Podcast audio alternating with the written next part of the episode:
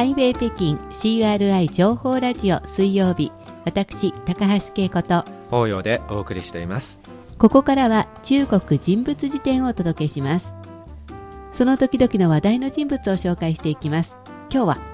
えー今回は、えー日本で活躍しているシンガーソングライターチャンビーチェンビーをご紹介したいと思います。はい。彼女はちょうど1年くらい前、ここのスタジオに来て CR インタビューはい、参加してくれました、はい、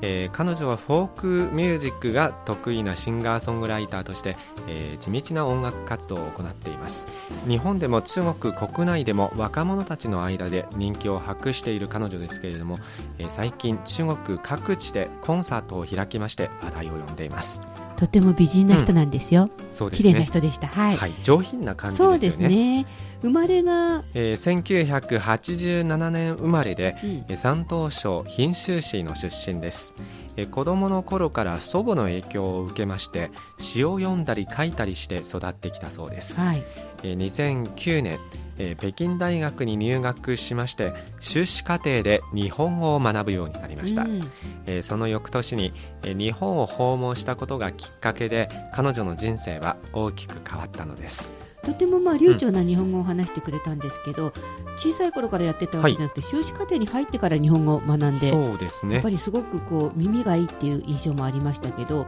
この日本の訪問がすごい大きな転機だったんですね。そうですね。その時のことについて本人はこう振り返っていますね、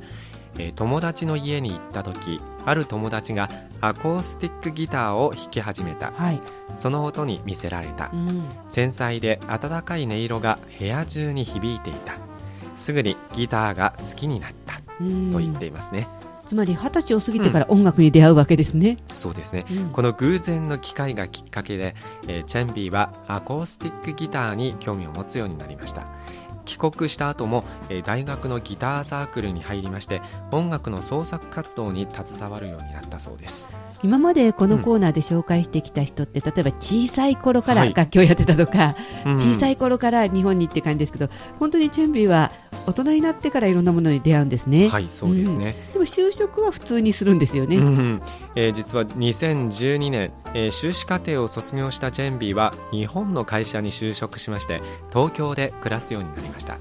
えー当時は昼間は会社で働き、えー夜になると自身のミニアルバムを手に小さなレストランやカフェなどで歌わせてもらえる場所を探して、うん。えー夜遅くまで歌っていました。はい、えーそして翌日はですねまた朝早く起きて出社するという生活を送っていました。大変でしたね。ね。うん。えー7ヶ月後に、えーそんな生活に飽きた彼女はうん。思い切ってアルバムを制作してみようと思い立ったのです。まあ、あ飽きたというか、疲れちゃったんだと思いますけれど。きれないで、すよね。そうですね、でもこれがまた一つの転機になるわけですけど、音楽を挟んで、どうやって歌手としてデビューしていったのか、ご紹介していきたいと思います。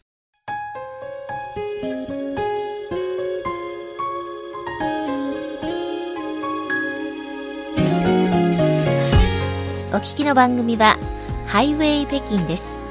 引き続きお楽しみください。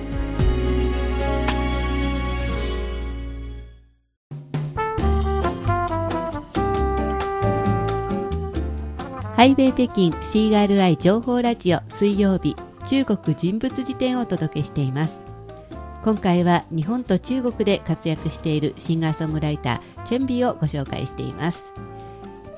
さて彼女はまあ、大人になってから大学生くらいになってから日本語や音楽と出会うわけなんですけれど、まあ、いよいよ歌手としてデビューするのはいつ頃ですか？はい、えーこれは2012年、えー9月のことですけれども、えー彼女はオリジナルの作詞作曲によるファーストアルバム「晴日共剪窗」えーアンナのパティオ先ほど聞いていただいたんですよね、このアルバムをリリースしました。うん。翌年の10月になると CCTV、えー中央テレビ局のオーディション番組「尋找劉三姐」劉三姉を探してという番組に参加しまして、えーその番組の中で創作した「心想唱歌就唱歌」うん。心が歌いたければ、えー歌うという作品がですね、えーこの番組の主題歌に採用されました。はい。えーそしてあの2014年の8月に、えー彼女はセカンドアルバム「是遇上歌」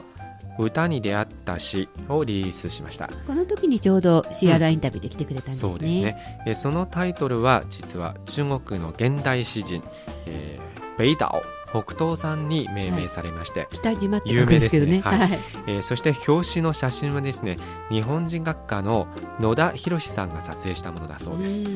えー、アルバムはですね中国のオンラインショップ京東系統の、えー、全国ベストセラーに数週間連続して、えー、上位にランキングされました。はい。非常にまあ、うん、人気だったっていうことなんですけどす、ね,、ごくおとなしい雰囲気の女性、はい上品な感じの方なんですけど、うん、活動は結構精力的に行ってますね。そうですね。特にあの今年になって3月の頃になってですね彼女はサードアルバム「あなたと上の空我想和你虚度時光をリリースしました、うん、えー、7月にですね北京の中山音楽堂でえー、あなたと上の空と題するコンサートを開きました。コンサートですね。はい。えー、このコンサートをですねおよそ1000人が収容できる会場で行われたんですけれども、うん、えー、チケットをですねなんと1か月前にもう完売してしまいました。すごい大人気でしたね、はい、えー、またあの北京の他にはですね、えー、杭の講師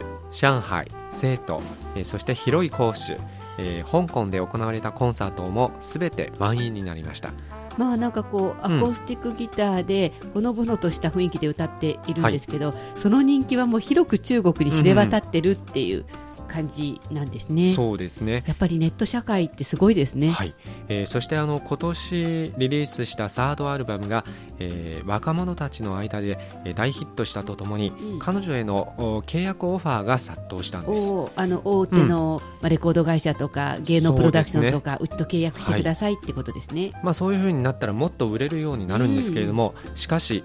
チェンビーはですねそれをすべて断ったそうです。えー、そうなんだ、うん、個性的なそうですね、ね、みんなそういうふうになるために頑張ってやってる人も多いと思うんですけどね。うん、そうですね。その原因についてはあのー、彼女本人はですねやはり、えー、独立したミュージシャンとして自由に音楽を楽しみたいと言っています。かっこいいですね。うんだからこそこういうふうにあのファンから大きな支持を得ているんですね、そうですね。そしてやっぱりだからこそ応援してあげたくなりますよね、うん、そうですね。はい。今後も楽しみにしたいと思います。